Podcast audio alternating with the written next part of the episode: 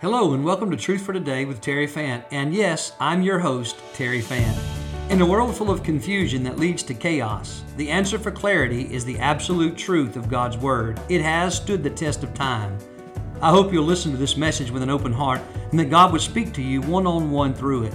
If you're ever in the Florence, Mississippi area, then we would love for you to join us for live worship. Please feel free to reach out to me at terryfant at iCloud.com. May the Lord bless you as He draws, shapes, and instructs you. Now, let's listen to today's message. Well, amen. I say this often, you just almost hate to stop that, don't you? Amen. Um, praising Him is what we were made for.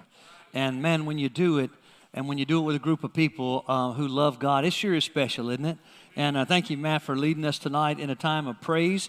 And uh, tonight, if you're our guest, if you'll notice on the chair back in front of you, there's a, a, code for you there, QR code. I encourage you to take your phone and scan that so that we can have some information as to how we can serve you and minister to you as the church. And so, if you'll take just a moment and do that, and the rest of us, as we gather here now, I want to invite you to grab your copy of God's Word and join me. I know you probably already know, and you may already be opened up to it. Uh, how about that? And hopefully, you've already read ahead and spent some time in prayer and meditation in the scripture. And so this, this evening we're going to be in 1 Peter chapter 4, picking up where we left off in verse number 12, all right? Verse number 12. Hadn't it been fun going a verse at a time through this thing?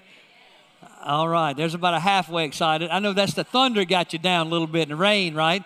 Um, but for me, I have had a blast, and I, I hope I'm not the only one. I've had such a good time with you, uh, going a word at a time, seeing how the Word of God connects together and uh, how we learn in some of the smallest, intricate ways, and some of the verses that if we're not careful, we skip them. You know what I mean? If, if you're not careful, here's what we talk about in preaching circles. Uh, we, everybody wants to get up, hit a home run. You know, preach the miracles of Jesus, preach walking on water, pre- preach those things that get you guys fired up and engaged. Um, but the truth of the matter is, a healthy body of Christ is fed by the totality of His Word. And uh, what you think about, if you're going to make a sports application, it's a series of base hits uh, that makes us a consistent winning team. And so I pray that we would be a consistent winning team, winning uh, by the power of the blood of Christ, the Spirit of Christ, and the Word of Christ. So tonight, 1 Peter chapter 4, can we smile together one time? Some of y'all worried about that rain, aren't you? Uh, anybody get a nap? Anybody get a nap today? Raise your hand. Oh, hallelujah, boy. Some hands raising all over the place. Uh, thank you for that. And maybe nobody's ever told you thank you for taking a nap. Uh, but I want to say that to you because um, well, the Sabbath was made for man. And that means that we're to take a Sabbath. It's not a specific day of the week, um, but we, New Testament believers, celebrate a Sabbath, a Sabbath on Sunday, the first day of the week, because that's the day of the resurrection. And the most monumental thing that's ever happened in, in all of human history, and all of history combined, was the coming of Jesus, who lived and died and rose again from the grave. And because of that, we meet on the first day of the week. And it's uh, our intent to set the tone in our heart uh, here today, all right? So, 1 Peter chapter 4. Title of our message tonight is Discovering the Beauty of Christian Suffering. Now, that sounds like a little bit of a technical title, but I think you'll understand as we go along. Discovering the Beauty of Christian Suffering. Doesn't that sound like some class you want to sign up for? I'll take that as a no. Uh, not many of us would say, you know what, we're offering some classes this week here at the church, and uh, one class is going to be, a, uh, uh, we're going to have one class that's designed nothing but ex- examining the different uh, phases, the different manifold colors of the rainbow of God's grace. And we're going to spend time studying that for an hour each night, and man, that class would fill up. Uh, some of we might say we're going to have a class studying heaven and all the joys of heaven and the beauty of heaven and all to, what's going to be there and what's going to happen. And we may study that for an hour each night this week, and man, that class would fill up. Um, but if we said this week, we're going to have a class that is the classroom of suffering. Uh, many of us would skip that one, wouldn't we? We say, well, I'm too busy. I got ball practice and I got, you know, I got work and I got, I might have to skip out on that suffering thing, except that, except that God, our Father, is sovereign over all the details of our lives. And because of that, we may plan our ways, but He directs our steps. And sometimes, now I'm glad you're sitting down, I need you to process this, okay? Sometimes He directs our steps into the path of suffering. And until you and I understand part of tonight's message is the beauty of Christian suffering, we'll not understand God. We'll have a big disconnect in our heart between this loving teddy bear God that we have in our imagination and the God of the Bible who, yes, loves us, but will allow us to suffer because his love knows for us what is best. And as a, as a silversmith, a goldsmith who knows how to refine the silver and gold and make it as pure as it can possibly be, uh, He's able to allow us to face some fiery trials. We're going to talk about that tonight, okay? So, you want to understand a little bit more about suffering. And when you, not only for your own life, but for those people who work beside you, uh, along with you, people who live beside you, who go to school with you, you can explain to them when they say, Well, how can God be good and there be suffering? You say, Well, I'm glad you asked that question because I just learned a little more about the beauty of suffering as a Christian, Christian suffering, okay? Now, let's dive in if we can. Uh, little review. Don't you love review? If I was to ask you who's the author, what would you say? Peter. Now, who's the divine author? God. God the Holy Spirit penned through uh, Peter this letter, and it's later on in Peter's life, a couple of, most believe a couple of years before he passed, and he's writing to an audience of people who are struggling. Yes or no? They're struggling because uh, their economy is not going well and they have a bad president. No. Uh, they're struggling because Nero has burnt Rome, and in his burning, he's burnt the Christian and the non Christian, and they've suffered loss in the fires, but also uh, he has told all of the people that it was this weird group of Christians who had lit the fires. So you see this term develop in 1 Peter, this term called evildoer. They, they call you evildoers. They speak evil of you. What are they saying? Uh, in circles that were not Christian, they would say, Those doggone weirdos that meet over at Hickory Ridge, they lit the fire. The crazy folks lit the fire. They burn all our stuff. We ought to get them. We ought to, well, they ought to have to pay for what they've done. I mean, we're all suffering and it's their fault. And they were just operating, uh, listen, uh, with all they knew, they're lost. They didn't have the Holy Spirit living in them. And they were based on their, their thinking on the government's propaganda. And by the way, be careful uh, not to live your life governed by the government's propaganda. Uh, live your life, Christian, informed by the Word of God. So now, uh, that's what's happened. That's what's going on. The author's written to that purpose. There's something going on. He's written to it specifically, and he's told them some things, right? Some things like, don't worry about how you live your life, it's not important. Not at all. Uh, in fact, the other is true. He said, it is critical right now that you live your life different than people who are suffering and don't have Jesus. Uh, in other words, this is your time right now in suffering to prove you have a living hope. So go and prove it by how you live. Now, don't do it in your own strength. We talked, we saw this morning. Do it by the strength that God supplies. And so it's the evidence. Uh, listen to me. Difficulty is a wonderful platform to produce evidence in the courtroom of human understanding. People are watching you, they're trying to figure out what's going on. What's this game you're playing? What weird group you belong to? Why do you go to church on Sunday? What all, what's wrong with you? And they're watching you, and when suffering comes, what a platform it provides for you to prove that Jesus really is living in you and through you. Okay? So that's the purpose of the letter. Y'all got a little understanding of it? All right, I think we're, we're kind of tracking along in this thing. Matter of fact, we'll probably finish Wednesday night. I'm a little bit sad uh, that we'll finish this up Saturday night, but I mean Wednesday night. But here's the good news: the Bible's still with us, right? We have more books to study, and and so I'm not going to get myself too down on that. All right. So if you will, with uh, just with this thought in your heart, the wonder of God's word, the wonder of His word, the beauty of His word, the timelessness of His word, the power of His word, would you, in honor of that, uh, stand to your feet in honor of reading His Word with me together here tonight, all right? Now, as you stand, I want to ask us to do two things. I hadn't asked you to do this in a while, and uh, I'm afraid we're missing out on some opportunities that we could seize. And so, if you have your phone with you, I want you, before we read the scripture, to go on there, first of all, and silence it, okay? Because I heard a few ringing this morning, and I hadn't said it in a while. Would you silence that thing for me now? If it goes off in your neighborhood, boy, you can't imagine how quick them heads are going to turn. It'll sound like a fan cut on when they look at you. And so, if you would, put it on silent, but also turn the volume down on the side in that order. And if you would, then go on social media and let's take over social media. We, we've gotten really good about doing that, but sometimes we get less because we get locked in the moment we're living, and that's good.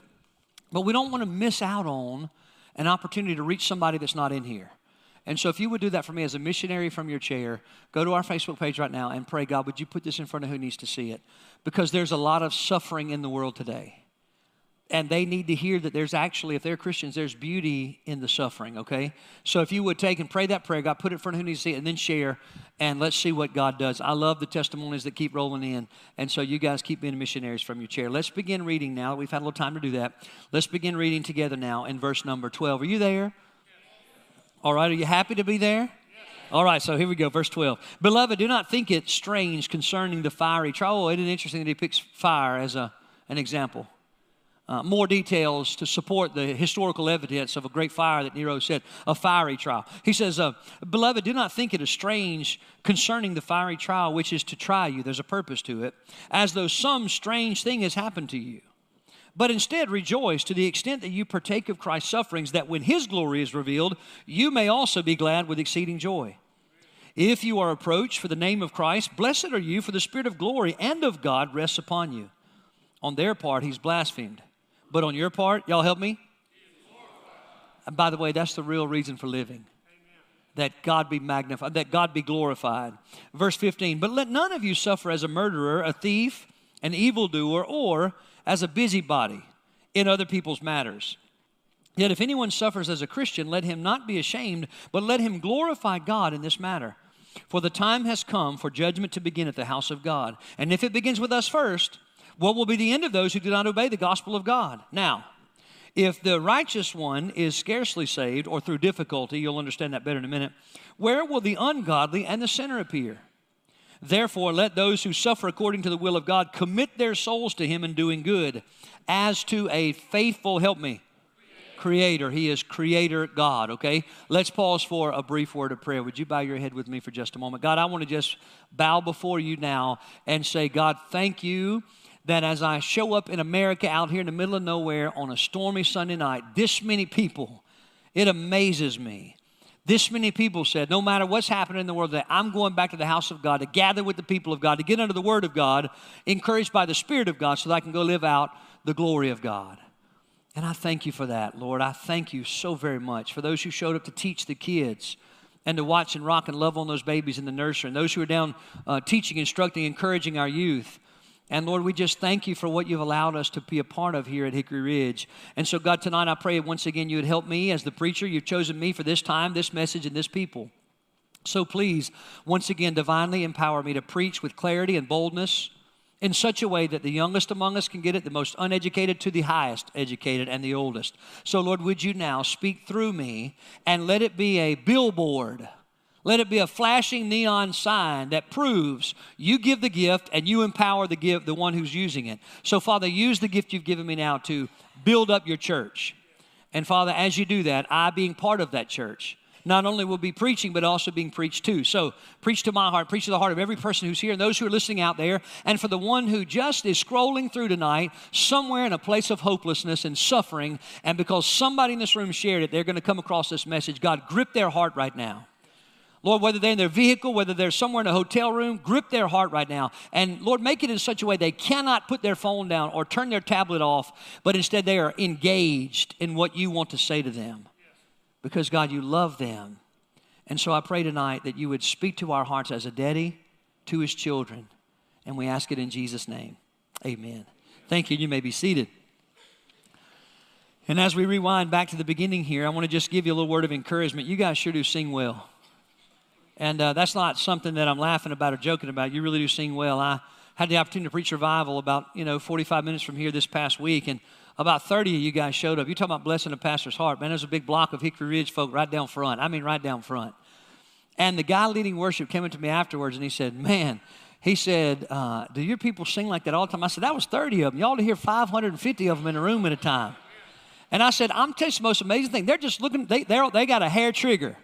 They just need a little bit of opportunity. Boy, they're going to sing the roof off. And uh, he was just so blessed. He leads worship at Broadmoor Baptist Church, and he was just so blessed by the little, the smallest little section of our people that came. So thank you for being a people who are not afraid and scared to sing, right? He's a great, mighty, and awesome God. We're reminded by that thunder. He is a El Shaddai, God Almighty, and He's worthy of our praise. So let's rewind back to verse number 12, all right? Verse number 12. Y'all gonna be able to listen with that thunder? Good, I thought you could. I knew you could, all right? Discovering the beauty of Christian suffering, all right? Here's the main idea. The main idea is followers of Jesus view suffering different, all right? suffering with a different mindset. Okay? Uh, followers of Jesus do. Now, the world doesn't. And uh, those who maybe are uh, cultural Christians, but I'm talking about true followers of Jesus.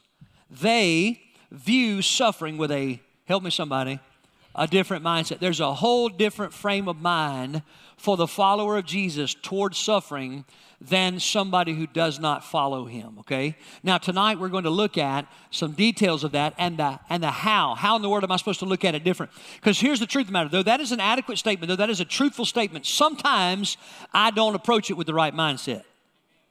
Uh, sometimes I get on what I call my soapbox. Anybody else in here ever get on your soapbox? Things go a little bit south and you get to suffering a little bit, and oh, woe is me, and oh, why, God, and oh, where are you, God, and all those silly things that we do. And the truth of the matter is, it's when our mindset has gotten in the wrong place. Uh, when we face the beauty of suffering. So let's go back. Verse, verse number 12, Roman numeral 1 in your notes. And there are just five Roman numerals tonight.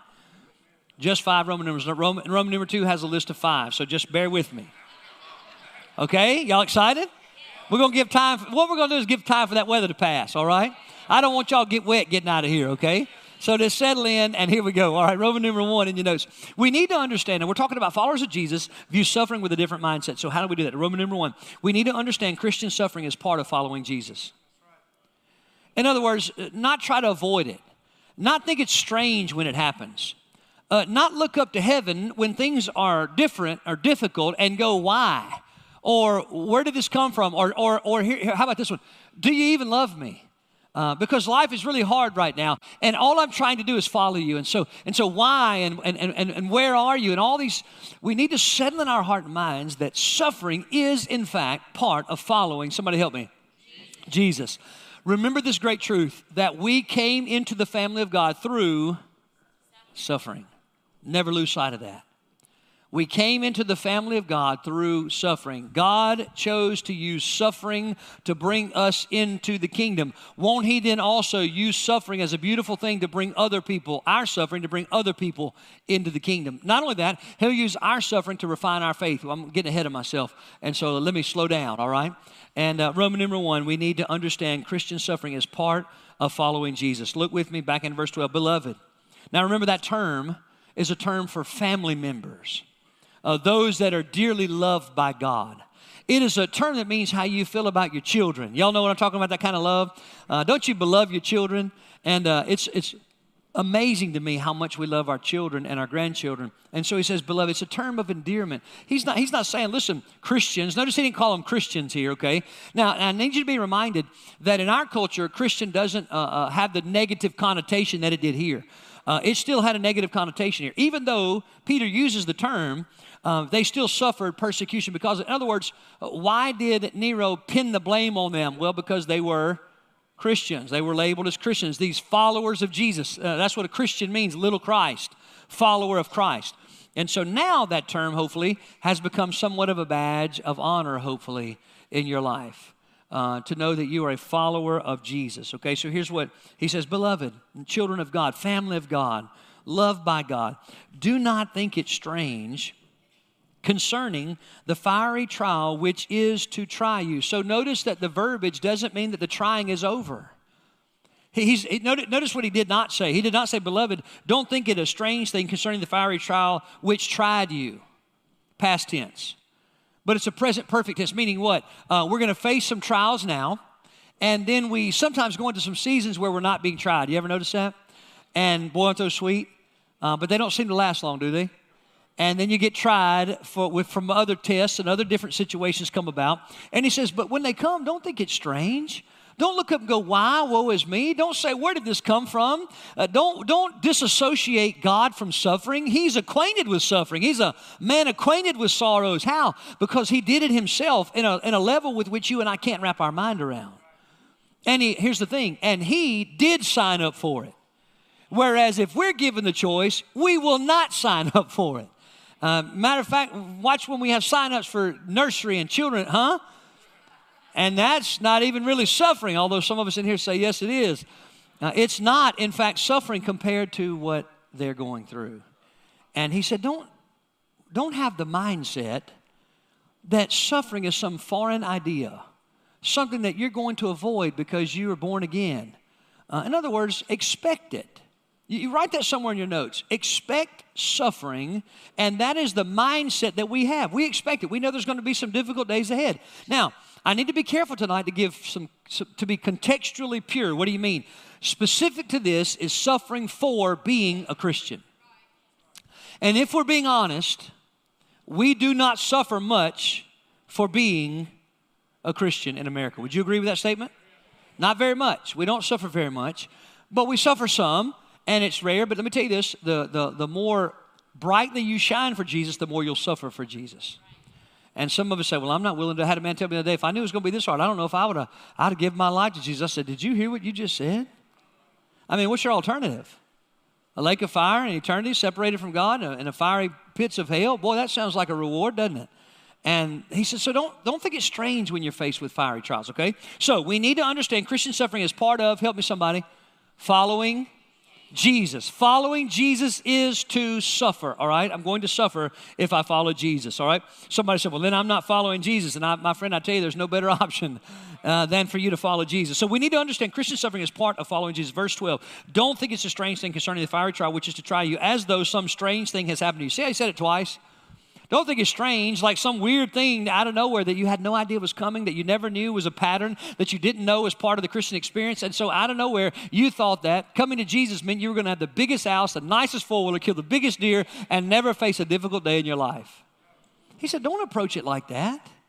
Go ahead and make your mind up that there's going to be, help me somebody, suffering. All right, we move on. Number two. Okay, good. Number two, we rejoice. So we're talking about followers of Jesus view suffering with a different mindset. We do. Number one, we need to understand Christian suffering as part of following Jesus. Expect it, expect it, expect it. Number two, we rejoice in Christian suffering's benefits. We rejoice in Christian suffering's what? Benefit. You mean tell me there's benefits in suffering? Absolutely, there are. Matter of fact, that's why it's beautiful is because it has benefit to it. Now, listen, if I was here tonight and the scripture taught that suffering is just God having fun at your expense, uh, let me just say I wouldn't be here. Uh, I could not stand before you and preach a gospel that said uh, God's up there on the throne and He really enjoys sucking the fun out of your life. Um, but when, when I'm able to experience suffering in my life and you're able to experience suffering, and I'm able to look at you in the darkest hours, and sometimes I'm crying, sometimes you're crying, depending on which one of us is going through the suffering, I'm able to look at you and say, you know what? Suffering has beautiful benefits to it. And to know that, not just to say it, but to know that in my heart. Listen, uh, by experience, how many of you have learned that suffering brought you to a beautiful place of desperation and closeness to God? And wow, look at all the hands raised. And so we know it, but we don't necessarily know it, right? We don't necessarily know it. So here it is. We rejoice in Christian suffering's benefits. I'm going to mention, if I could, four. That be all right? I told you a list of five, but I lied to you. And I didn't mean to. Four, all right? Four. Number one, suffering helps us to know Jesus better. Now, it's interesting, isn't it? If I was to poll the crowd and say, How many of you today want to know Jesus better? A certain portion of us in our head would right away say, Well, I know him pretty good already. And that's a sad place to find yourself. It's a sad place to find yourself to think that you, you, know enough about Jesus that you don't need to get to know him better. Uh, I say this so often that I say it in my sleep sometimes, and that is the Christian journey is really one, one major task, and that major task is getting to know him better. That's all. Getting to know him better. How do I do that? Well, it's one and the same as drawing near to him. I'm going to spend time in the scripture, I'm going to spend time in prayer, I'm going to spend time gathered as the church, being instructed by the church and serving the church. And through that, I'm going to get to know Jesus better and better and better. I remember a youth, uh, there was a song that was popular in the youth, I don't know, some seven, eight years ago, and I was at a youth camp. And as I was there with the kids, you know, sometimes I try to go so I can get spend a little time with them. And the song said something along these lines God, forgive me, Jesus, forgive me when I think I've got you figured out. And there are days when I just sort of have it in cruise control, like I have him figured out. And I need to spend the rest of my life getting to know, fervently trying to get to know him better. So part of that is through, help me somebody, suffering. Preacher, I wish you'd stop saying that word. Uh, some of it is through suffering. We rejoice in Christian suffering's benefits. First benefit, suffering helps us to know Jesus better. Look in verse 13. But rejoice.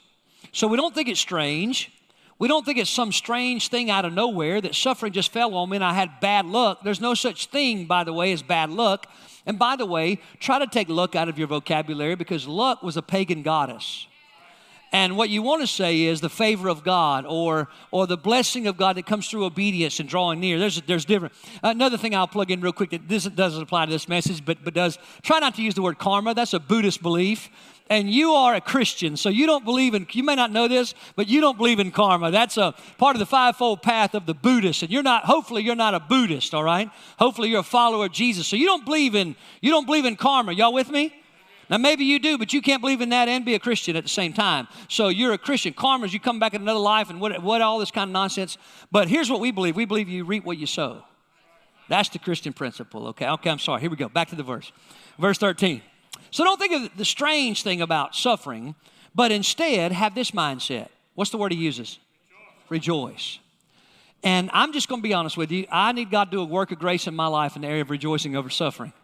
Because I have a tendency when hard things happen, I'm like, oh, I really don't want to go through this, God. I really don't want to go through this. God, really, I'm, I'm, have you ever felt like this? I'm too busy for, oh. Now I may be the only one honest enough to say that, but sometimes I have the attitude. I may not be bold enough to say it to God, but in the back of my head, that's the thought I'm thinking. As if He can't hear the back of my head, and as if the motivation of my heart is not what He's concerned with. It is. And sometimes I have this idea that I'm too busy. I got things I want to keep pressing on for the glory. I want to just keep going and doing. And sometimes we have to suffer, don't we? And so he said, Don't think it's a strange thing, but instead, when it happens, what, what should we do? Rejoice. I, I love that. Just two of us answered, and we answered softly, Rejoice and we ought to be shouting, rejoice! And we ought to, we ought to be cheering each other on to celebrate suffering because it's beautiful. It helps us to know Jesus better. I mean, I mean, don't you want to know? Some of us are satisfied just to know He's a suffering Savior who purchased our redemption, and that's really all we want to get to know about Him. And that's a selfish knowledge of Jesus. You see that? It's a self-centered knowledge. It's just low enough, just enough to enough to save me and keep me out of hell and get me into heaven. But there's so much more to the Lord Jesus Christ. And we get to spend the rest of our days getting to know Him. And part of how we'll get to know Him is through Christian suffering, okay? So suffering helps us to know Jesus better. Verse 13, but rejoice to the extent. Now, here's why you rejoice to the extent that you partake of Christ's sufferings, okay? that when his glory is revealed, you also may be glad with exceeding joy. So, what I want you to see in that is that we are able to relate to Jesus when we suffer for Jesus. Now, let me give you a little small example of this. Over here in this side room, we call this the baptism room, and there have been this year already over 40, almost 50. Uh, who have been baptized just in here already this year. Yeah, we ought to give the Lord a hand clap of praise right there. Amen. Man, we ought to celebrate the activity of God. But what happens in there, I, I, I love to meet with them ahead of time because they are just a ball of nerves.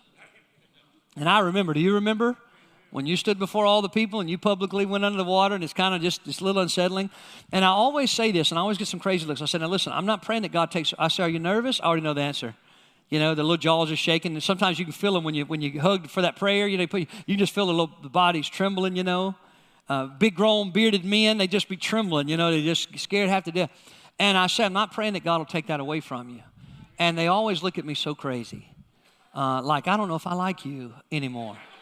And I said, the reason that I don't is because in America, there are not many uncomfortable. Now, now, suffer. Listen to me. Now, I need you to. It's a, it's a large reach, but suffering is when we face uncomfortable things. It can be emotional. It can be physical. Come on, somebody. And so there is in that moment a small measure of suffering. Can we can we agree with that? Yes. In America, in our context, there is a. Now it's not compare. It's not this but it is suffering nonetheless. And they're willing to, they're free willing to do that. Nobody can put them in a headlock and say, now you're going to be baptized, we're going to drag you up here, and we're going to dunk you under this water. It's a free will suffering, you see. And so I say, I'm not, I'm not asking God to take that away because it's too rare, it's too beautiful. I said, Can you imagine what Jesus must have felt like the night before in the Garden of Gethsemane before he was stripped naked and beaten and his beard plucked from his face? They saturated his face with fit and they backhanded him and front handed him and punched him in the face and blindfolded him and handed him a reed like it was a sepulchre of a king and dressed him in a, pup, a, a purple robe and put a crown of thorns, mashed it down on his head. Can you imagine what he must have felt like before he went through that in front of throngs of people? And this is your small moment to identify with what he was about to go through the, the anxiousness that was in his heart. And I say, well, that's one of the most beautiful parts to me of baptism is that you're publicly going, and listen, I know it's not the same, but it is still a little small measure of suffering. So there you understand why I'm not praying for that to go. I'm praying that you have courage through it, but that it doesn't go away because we need to suffer in order to relate to Jesus. Sometimes we're reminded in the sufferings of this life that Jesus suffered for us so very much. Let me, if I could, give you another verse in the scripture to write down in your notes there Philippians chapter 3, verses 9 and 10. Philippians 3, verses 9 and 10. Listen to this. All right, you there? Listen with me. It's going to be on the overhead. Philippians chapter 3, verses 9 and 10. And be found in him. This is, this is the Apostle Paul talking about not having any regard for his accomplishments in the flesh, not having any regard for what he accomplished as a Pharisee uh, and all his accolades, not having any regard. Matter of fact, he called all that rubbish dung, if you will. And then he says, and be found in him, in Jesus, not having my own righteousness, which is from the law, because by the way, that's impossible, but that which is through faith, somebody help me, in Christ. The righteousness which is from who? How does it come?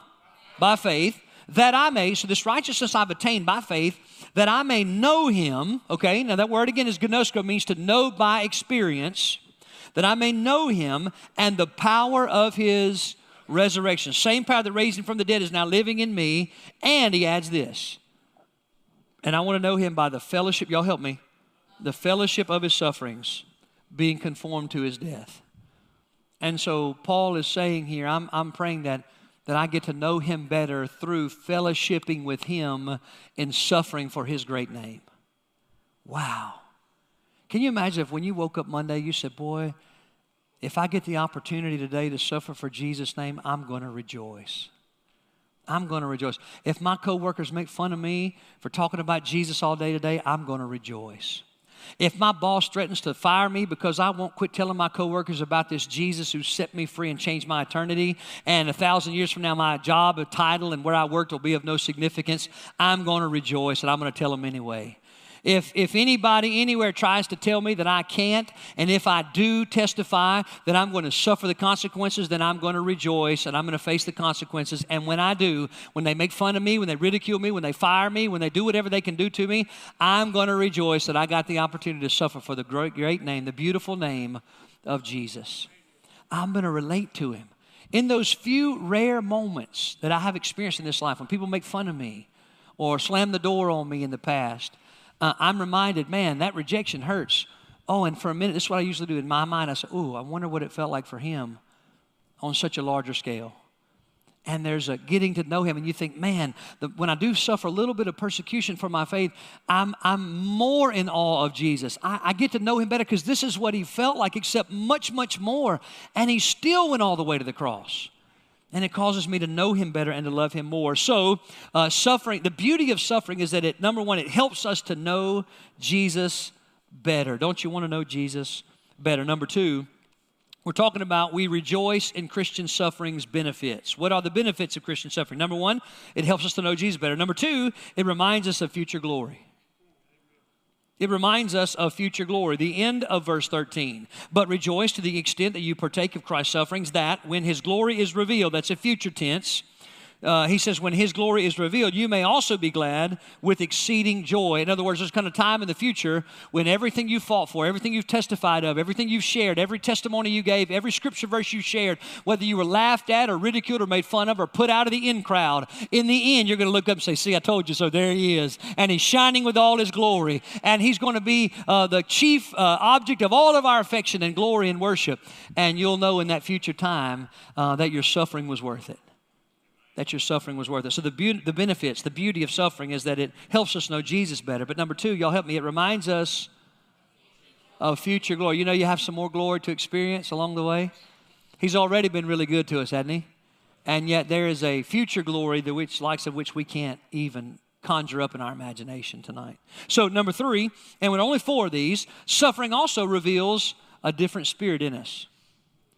Suffering does that. It's the beauty of suffering. It is the black backdrop that shines the glorious light of Jesus in us and through us, how we handle it. Let me show you. Verse number 14. If you are reproached for the name of Christ, blessed are you. Do, you, do y'all, y'all reading that with me? Why are you blessed by God in the midst of that? Because the Spirit of glory and of God rests upon you. In other words, it becomes evident that the Spirit of glory and the Spirit of God are on you and in you, and that you belong to Him, and that you are. I thought about Joshua this morning as it talked about Joshua and Caleb in the promised land before they went over and spied. It said there was a different spirit in him. And in you and I, if we're born again, there's a different spirit living in us. Uh, the flesh we were born with hates suffering, rejects it at all costs, sees no benefit in it. But when we're of a different spirit, the Holy Spirit, we see suffering as a platform to shine the glory and the spotlight on Jesus. Oh, I'm telling you, it's suffering reveals there's a different spirit in us. Uh, don't see your suffering as uh, something to be rejected, but instead embraced. Number four, all right? Number four. By the way, y'all getting this written down so that you have it for later? Yes, all right, because this thunder, I don't want y'all to be distracted. I can't tell with that thunder rumbling in between if y'all are locked in. or if you're not, okay? So quickly, we rejoice in Christian sufferings, benefits. What are they? Number one, y'all help me. Suffering helps us to thank you, know Jesus better. Number two, suffering reminds us something better is coming. Amen. Number three, suffering reveals, and that different spirit is the Holy Spirit of God. The Holy Spirit, all right? Now, number four, suffering provides us opportunities to glorify God to glorify God. Remember this morning I asked you where on your list of priorities is glorifying God? And if, listen closely, if suffering is the greatest platform to glorify God, will you change your mindset from it being something to be avoided to something to be rejoiced in? That's what he's telling them. Don't see it strange thing. Don't think it's some crazy something that happened out of nowhere. Don't see it, see it as bad luck. Understand that it was passed through the, oh, listen to this that it was pa- your suffering was passed through the loving hands of God. It couldn't accidentally sneak up on you. Do you think the suffering in your life is an accident that came out of nowhere? Uh, God knows what you and I need and how it'll shape us and give us opportunities to point other people to it. You mean God would put me through that? He put His Son through the beating death on the cross so I could know Him. Of course, He'll allow me to suffer some so that somebody else could see Him and me and want Him, not me. And that's the whole point of it all. Suffering provides this opportunity. Look in verse 14, the end of it, and then on into, I want to look at verse 16 for just a minute, okay? So, the end of verse 14, on their part, he says that the spirit of glory and of God rest upon you. On their part, he's blasphemed, right? but on your part, he is glorified. Your part, what? Handling suffering by the power of the Holy Spirit people, the, the, the Lamb of God is glorified. Now, skip down to verse 16. Yet, if anyone suffers as a Christian, let him not be ashamed of it. Don't be ashamed if people make fun of you and tell you to hush. Isn't it funny that the, the shame of our peers will keep us silent to the gospel? Now, I don't know if anybody heard that or if y'all have been distracted or what, but I want to just tell you, you and I do that. It's the reason we don't, we don't preach and teach constantly at work and in front of everybody and anybody. And when strangers walk up, it's why we get sort of quiet. We get weird about how we'll talk. We'll wait and see what they believe and how they feel before we'll boldly jump out there and just tell them that Jesus Christ is the only way for them to know God. And He's a loving Savior and He's come to reach the souls of all of mankind. And He reached our soul and saved us. And the reason we hold all of that back and keep it wrapped up in a nice, neat package right inside of our heart is because oftentimes we're afraid of what our peers will say or what we'll suffer as retribution. How will they view us? What will it cost us? And so it's all the wrong mindset. So let me read verse 16 again. Yet in any, if anyone suffers as a Christian, let him not be ashamed of it, but instead let him glorify God in this matter. Here's my opportunity. That's what he's talking about. Suffering provides me an opportunity. I've got a new opportunity in this suffering to glorify God. But listen to me, you will not try hard enough to pass the test. You'll have to humble yourself enough and be dependent enough to pass the test. Uh, that's the whole point of it. you ever heard somebody say this? Uh, God will never put on me more than I can handle. I saw somebody wearing a t shirt the other day that said that nonsense. It said, I'm telling you, walking around a t shirt, broad daylight. And it said, The Lord will not put on me more than I can handle. And I said, Dear Jesus, help me in this moment to be kind and gentle and just not go over there and ask them what verse can they use to support what they're wearing on their shirt. And the answer would be because I already know it there are none. And in fact, the whole point of suffering is that it's too much for us to bear for the purpose of putting us in a place where we have to look up, reach up, grab onto, hold on, cling to, uh, seek after, desperately, urgently, zealously pray with a sober mind and good judgment, and be in desperation for the help and the presence of God as we suffer. And that's why it's more than we can bear. Uh, so it's you and us and him who are going through it together, okay? So let me move on if I can. Suffering provides us opportunities to glorify God, all right? Number three in your notes there. Now, see, we've done Roman number one. We need to understand Christian suffering as part of following Jesus. This is part of it. Expect it. Number two, we rejoice in Christian suffering's benefits. We talked about four benefits of Christian suffering. Helps us to know Jesus better, reminds us of future glory, reveals a different spirit living in us, and provides us opportunities to glorify God. Number three, and there's only five of these, so see, y'all are doing really well. Be almost like halftime. and it's still raining hard, so just settle in, all right? Number three, not all our suffering is Christian suffering. Uh oh, we're fixing to meddle a little bit, aren't we? Not all suffering is Christian suffering. As a matter of fact, if, I, if, I, if I'm honest about my life, and I believe if you're honest about your life, if I'm honest about my first 45 years, almost 46, most of the suffering I've endured so far has been self inflicted. Now, honestly, I mean, now think about it. If you were to put two categories, one is suffering because of decisions I've made. You say, well, you mean you mean like what? Well, for instance, when I suffer uh, and I can't tie my shoes because I lose my breath when I try to reach down in time, that suffering is attached to. I'm being dead serious with you. It's attached to me overeating. Uh, well, the crowd goes silent. Um, when I suffer because I can't walk up a hill, when I suffer because I can't uh, go where I want to go and share the gospel as God calls me, when I when I don't have energy to kind of do ministry, and it's because I'm not in the, not working out and exercising my body, and I'm not eating correctly, that suffering is directly attached to what? My own decisions, self-inflicted suffering. Okay, y'all tracking with me? All right, let's see some of the list of what he talks about uh, as suffering. Now, listen to what he says here in verse number 15. But now, here's a contrast. See, when, it, when, it, when there's a but thrown in there, he's showing us a contrast, okay? He doesn't want them to mingle in with their suffering. Oh, but I'm having such a tough time. I, I'm so tired all the time. I don't have any energy. I'm not, well, what time are you going to sleep and what are you eating? And what are you, and are you exercising 20 minutes a day? Well, no. Well, well what do you think you're going to, I mean, of course you're going to suffer that way. I wish I wouldn't get so silent on me. Boy, y'all, it's like a freeze frame. Boom, nobody blinked, nobody moved. I love that because you know what it means? It means it's getting right in our front door, right in where we're living. And I'm preaching from where I have been living. You with me? So I'm not preaching down to you. Understand that? Uh, I'm learn, I've learned this on my own and not the easy way. I've learned it the hard way through the suffering of my own decisions. so here's what he says Don't mingle that in. Don't lump that in with your Christian suffering. And if you had a second category over here, for all the suffering you've endured, you know, job loss, death threats, uh, how it's affected your income. Uh, all of this category is only because you're living for Jesus and you're out loud about it. Now, I want you honestly to think about that in your life. And I want you to think of if you can think of five things that you have suffered because of your faith in Jesus, simply because you put your hope and trust in Jesus. Somebody threatened you, somebody burnt something in your yard, somebody kicked you out of your house, somebody hurt one of your children, somebody threatened your wife, somebody did something to you because, only because you put your hope and trust in the resurrected Jesus. Wow. Category's pretty empty, isn't it? And part of that, now listen, part of that is because we're living in this nation who, though it has fallen far from grace, was founded on the scripture and the, and the principle of having a personal relationship with a living God. Okay, now that's partial of why. Um, but I will say to you that we're living in more and more of a context that when we live the Christian life, we're going to suffer more and more persecution. It's, it's, here's what I heard one of my pastor friends say it's growing gloriously dark. That means it's close to his return. so he says, but contrasting, let none of you suffer. This is not the same suffering. This suffering doesn't count.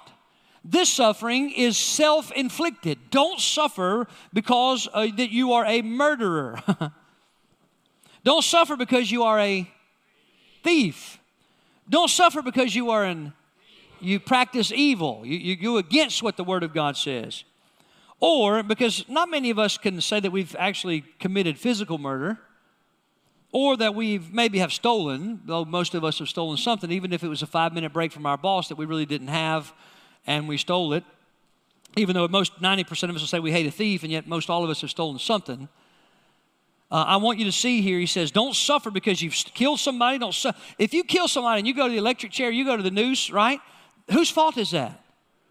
That's not associated with your faith in Jesus. That doesn't count. That doesn't draw you near to. Now, you're probably going to be begging for mercy and forgiveness. It'll draw you close to Him that way, but you'll not fellowship with Him in suffering for His name in that category. Does that make you see where He's going with this? He's telling these people, don't mix it up. Don't mix it. Up. Not all suffering is Christian suffering. Some of it's self inflicted, all right? So don't be a murderer. Don't be uh, a thief. What else? Don't be an evil. Don't suffer as an evildoer. Y'all tracking with me? Or, and then he throws this one in there because he hit some big ticket items. He hit some, he contrasted that thing, didn't he? I mean, we went from suffering for Jesus' name to suffering for murder. I mean, those are two opposite ends of the spectrum. But then, in case everybody felt pious and high and mighty, He says, Don't even suffer as a busybody. I want you to know there's some busybodies amongst us. And sometimes it's you, and sometimes it's me. And it's especially when we don't have much to do and we get to thinking and we get in everybody. You know what a busybody is? They're busy in everybody else's business. And here's what he promises there's going to be some suffering attached to that. Right? Busybody. You're in everybody's business. In other words, if you're the person we can go to and find out everybody's business, he's talking about you. And if you wonder why everybody's coming to you, talking to you about everybody else's business, it's because I read this somewhere, it's because you've become a dumpster. And you've allowed people to come and dump on them what they're talking about other people. And you ought not do that. There's suffering involved with that. There's suffering. It'll affect your relationship with the Lord. But not only that, it'll also affect the people that you're talking about and you're in their business. I wish somebody, boy, y'all got, now listen, it's all right. When I talked about murder, y'all were smiling and amening. And we get over here to this busybody deal, and it's like, okay, let's let him get through with this so we move on to the next thing. We can't leave one out and, and cover the others. A busybody. You see what he's saying there? Isn't it interesting that he picked that? Don't suffer as a murderer. Don't suffer as a thief. Don't suffer as an evildoer. Don't suffer as a. And in case we didn't know what the word meant, you see what he did here? Anybody looking at the text with me? In verse 15, in case we didn't know it, uh, that word literally means a meddler. You're meddling and putting your nose where it don't belong. You're meddling in somebody else's business. In case we didn't know what the word meant, I love this. Then he gives us a little definition. Do y'all see it? Hey, you think Peter wasn't? Now, he didn't give us a definition of murderer. He didn't give us a definition of thief. He didn't give us a definition of evildoer, but he gave us a definition of a busybody. What can we take from that? More of us are busybodies than there are murderers, but both have suffering involved. Self inflicted suffering. You'll cut relationships off when you're talking about somebody else and in their business, you, they'll, listen, you'll end up hurting them and they'll be done with you and you'll wonder why. I'm telling you, this busybody business is Listen to what he says busybody in other, you reading with me? Y'all reading the definition now in case we missed it? And he says, don't suffer as, an, as a busybody in other people's. It doesn't have anything to do with you. Stay out of it. Anybody hear that? Don't we all need to settle that in, write it down somewhere we can see it? And then tomorrow, when business comes to you that has no difference for you, just say, you know what, I don't have anything to do with me. We're going to move on and talk about something else. And then you'll stop being a dumpster. And they'll not come dump on you the matters of everybody else's life. I wish we could all smile. This is still truth. It's good truth. It's good truth. We need to hear it, amen. We need to stop being busybodies. All right, I'm trying to move on. I'm trying to. Busybodies hurt the body of Christ. There's suffering involved, okay? Suffering. Now, let me move on. So, not all, all suffering is Christian suffering. Some of it is self inflicted. All right, moving on, number four. Christian suffering is necessary and temporary. This is going to be verse 17 and 18. Y'all tracking with me? Ever, nobody's checked out. Some of you are mad at me right now. And I didn't call anybody's name. And listen, somebody said, Well, how did he know? I talked about that earlier today. I didn't know. I didn't know. I'm just preaching the text. Matter of fact, get this it's the next verse in line. That's why I love expository preaching. Somebody come to me and say, Well, how did you know about that? Oh, I didn't. I just preached. If you notice, like last week, I did the verses leading up to these verses, and I just picked up and went right on through them. And there is somebody who knew, though. He was in those conversations. He was in that room when you said what you said about them, and when you masked it as a prayer, prayer request, he was there. He listened to all of it. And he's paying attention, I'm telling you, he is. So, Christian suffering is necessary. Verse 17 and 18. Here's what he says For the time has come, uh oh, for judgment to begin. Somebody help me at the house of God. Now, there's a reference here to the temple. Old Testament, it was a location. New Testament, help me somebody, it's a people. Old Testament is a location you went to. New Testament, it is a people. Know ye not that you are the temple of the Holy Spirit? You're now the temple. I'm the temple. Now we come together. Now, this morning I talked about when people are joining and people are coming a part of this gathering, and God continues to build, and people are joining every time we gather. Uh, what's happening is God is putting spiritual stones in a spiritual building. We make up a temple individually, but also to collectively. And He says, Time for judgment to begin where? The house of God needs to consider that suffering for the cause of Christ is beautiful, and suffering, uh, self inflicted suffering, is not for the child of God. Now, listen to some comparisons he makes here. Listen with me, verse 17 and 18. For the time has come for judgment to begin at the house of God, and that, for if it begins with us first, what will be the end of those who do not obey the gospel of God? So there is some judgment that happens in our life from God. Now, not judgment to innocent and guilty, but you'll understand as I read verse 18. Now, if the righteous one is scarcely saved, now scarcely is a is a um, not as clear a translation as difficult. All right. So difficultly saved. Does that make sense? The righteous one is through difficulty saved. Now, what's he talking about here? He's talking about believers who are facing difficult times, and the difficulty is refining their faith. Uh, that's a form of God's judgment. He's judging my He's judging my faith, and He's determining, Terry, based on my knowledge as God, your faith needs some testing. It's a judgment call. Some of y'all are putting those pieces. I see some light bulbs going out there. Oh. So the, the, the, righteous are through difficulty that we're judged. God looks at my life. He says, "I judge your faith needs some work." And and me, by the way, does God reserve that right in your life? I hope so. I hope so. In my life too. And so he, he says, Tara, look at your life, and I see that you, you need to suffer some. Do you need some suffering to strengthen your faith, to make it more beautiful? And, and God sees the end version of us at the same time as he sees the suffering version of us. Are you tracking with me? Now, someone asked me, How can a loving God in, let me suffer the way I'm suffering? I said, Oh, because he is in your past, he's in your suffering, and he's in the, pre- he's in the future when your suffering is gone, and he sees the benefit of it. He's not limited. And so, as a loving father, he says, Oh, you're going to need this. Now, it's going to be hard. I'm going to be, but here's what he promised I'm going to be with you. I'm going to help you. I'm going to give you what you need. But on the other side of this, you're going to be so much better and it's going to make you stronger. Uh, Christian suffering is necessary and temporary. But listen to the end of it. But where will the ungodly and the sinner appear? If our judgment is difficult, and it is, right? How much more so the judgment of the unsaved, the sinner who's not been covered by the blood of the Lamb? The one who will face the fiery wrath of God and will not just have a little time of persecution that their faith is tested and they suffer and they have the presence of God, but they'll spend an eternity separated from Him with void of His love and mercy and grace. What a difficult thing. Did you know tonight that if you're without Christ, that is what waits for you on the other side? And God is not pleased with that.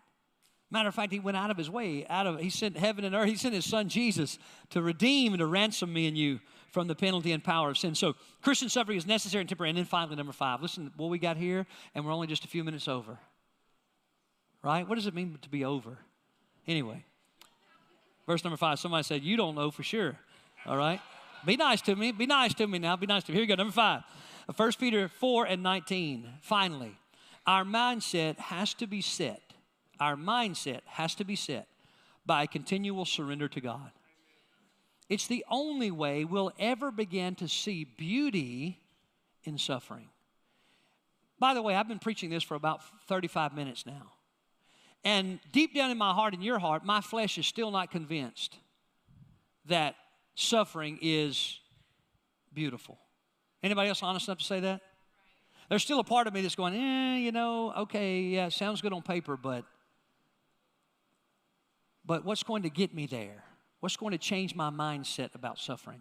Not trying harder, not thinking positive thoughts, not writing a hundred times, one line at a time, suffering is good, suffering is good, suffering is good. But a continual surrender to God Himself, all right? To God. So let's read verse 19. Here it is. He says, Therefore, therefore, let those who suffer according to the will of God, let them, here it is, commit their souls to Him in doing good as to a faithful Creator. Do you know where this word commit commit themselves to. It means to surrender the control. It means to, it means to, here's another word you might want to write under the word commit or surrender, entrust. It means that I'm going to entrust. Now, notice what he attaches to that. I want to read the verse again, okay? Put your eyes on it one more time. In verse 19, according to the will of God, commit their souls to him, specifically in doing, because suffering has a tendency to make you and I withdraw. Suffering has a tendency to make you and I say, Woe is me. Suffering has a tendency to say, Well, I don't need to serve right now. I don't need to give right now. I don't need to do anything right now because I'm just really suffering. I'm just trying to make it through. And he says, No, no, no, no. When you're going through this, here's what you do you keep doing good. How do you keep doing good? You commit, you entrust your soul, you entrust who you are and your future, your present, your past. You entrust that over and over again to the God who created everything that is. It's the word that's used. Let, me tell you what this word is used. This is so beautiful when Jesus was on the cross, uh, the scripture says that when he breathed his last, he committed his spirit to the Father. That's, that's the word. Uh, it means to entrust, it means to surrender to, it means to turn over to. And can I tell you tonight that He has already proven that He is trustworthy? And the suffering of our moment is not what we're waiting to see whether or not He is trustworthy. He's already proven it. And if that be the case, if you and I continually in the midst of suffering say, Lord Jesus, I'm just going to keep doing good, I'm turning my, I'm trusting you with the outcome.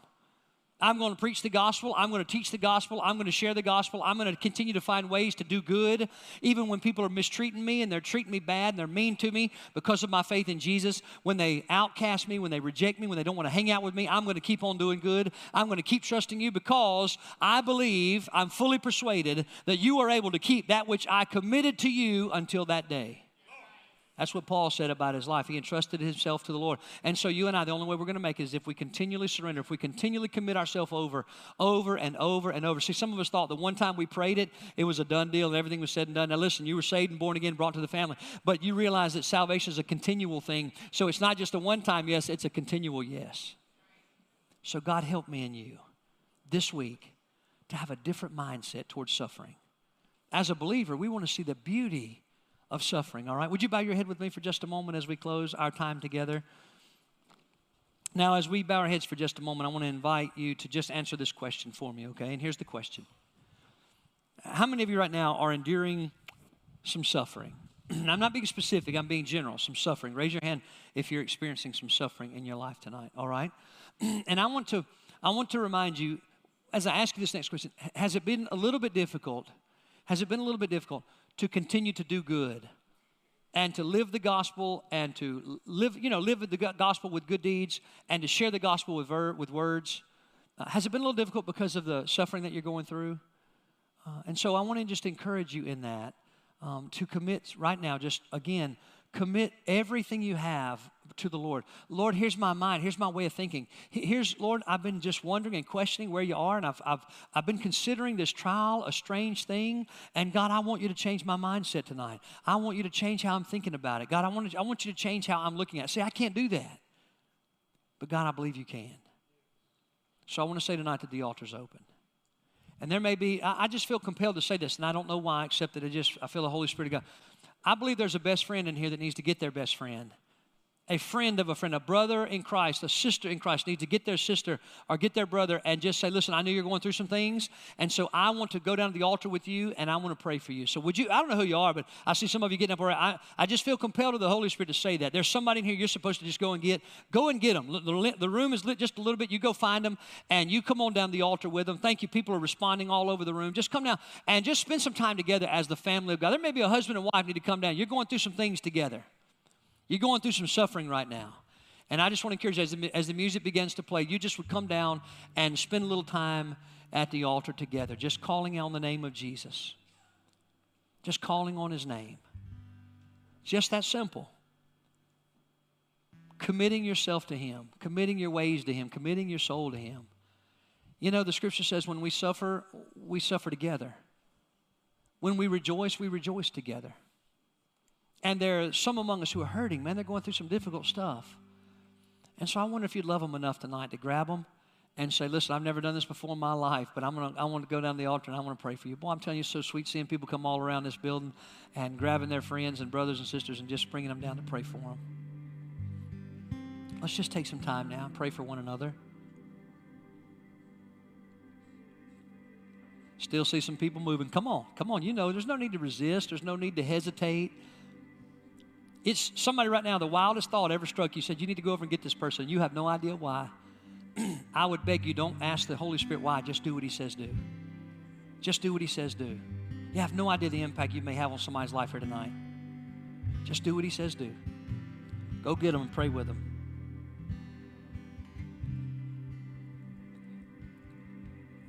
Maybe you'd pray this prayer for them God, give them a different mindset. Help them to see suffering as beautiful. Help them, Lord in the brokenness, in the pain, in the waiting. God, help them to see the beauty of it. There's some, there's some husbands in here. You're suffering because your wife's not following Jesus. She's not here with you by yourself. There's some wives in here, and your husband's not following Jesus. And you maybe you get made fun of a little bit at home because you take this thing a little too serious, and you're suffering. And that suffering is what he's talking about.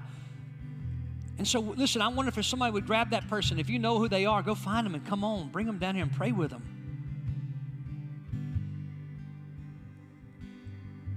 Boy, there's a sweet spot of surrender at the altar where the Spirit of the Lord meets with His people in special ways. Some are suffering through the pain of loss. And I want you to know He's a God who brings beauty from the ashes, and He's helping, He's with you. He's promised to be with you to the very end. I want to remind you, Christian, of future glory to come when those that have gone ahead of us, you know, our parents and sometimes our little babies, I think oftentimes about Brooklyn's twin, who Tina and I have never laid eyes on. But one of these days when I get to go home, I'm going to see that child. I'm going to see that kid for the first time. And a couple of the others that we lost in pregnancies along the way. I can't wait to see them again. There's a future glory coming. There's a future glory coming. Hang on to hope. If you're here tonight and you've never turned your life over to Jesus, why would you suffer alone? Why in heaven's name would you suffer alone? It's too much. The journey's too great. And Jesus stands today victorious over sin in the grave, inviting you to come, to come to Him by faith, to be part of the family through His suffering. If you will believe that He suffered and bled and died and rose again in such a way that you commit your life to Him, your soul to Him, He'll save you and give you a new name. You'll be an ambassador for Jesus. You'll be a pilgrim on a journey, sojourning toward home. So, Father, I pray you take this time tonight, and God, you do a special work in our hearts. And you help us to see, because we can't see it without you, the beauty of suffering. And Father, I pray tonight for those who are being made fun of, who are mistreated in their homes, in their workplaces, in their schools. God, I pray they would feel a supernatural touch, a divine empowering of the Holy Ghost to keep on living for Jesus because you're worth it. You're worth it, God. So, Lord, would you take this time of response as people stay at the altar? Maybe others will come. Would you continue to minister? Would your spirit have freedom to move around? God, would you bind the enemy from this place and cause people to respond however you would lead them? Now, when I say amen, you feel free to stay at the altar and pray. There may be somebody else that feels compelled. I'm going to be down front. Uh, anybody who needs just to come and say, Would you pray for me? I'd love to do that. As we continue together, God, do whatever you want to do. In Jesus' name, amen. Would you stand with me?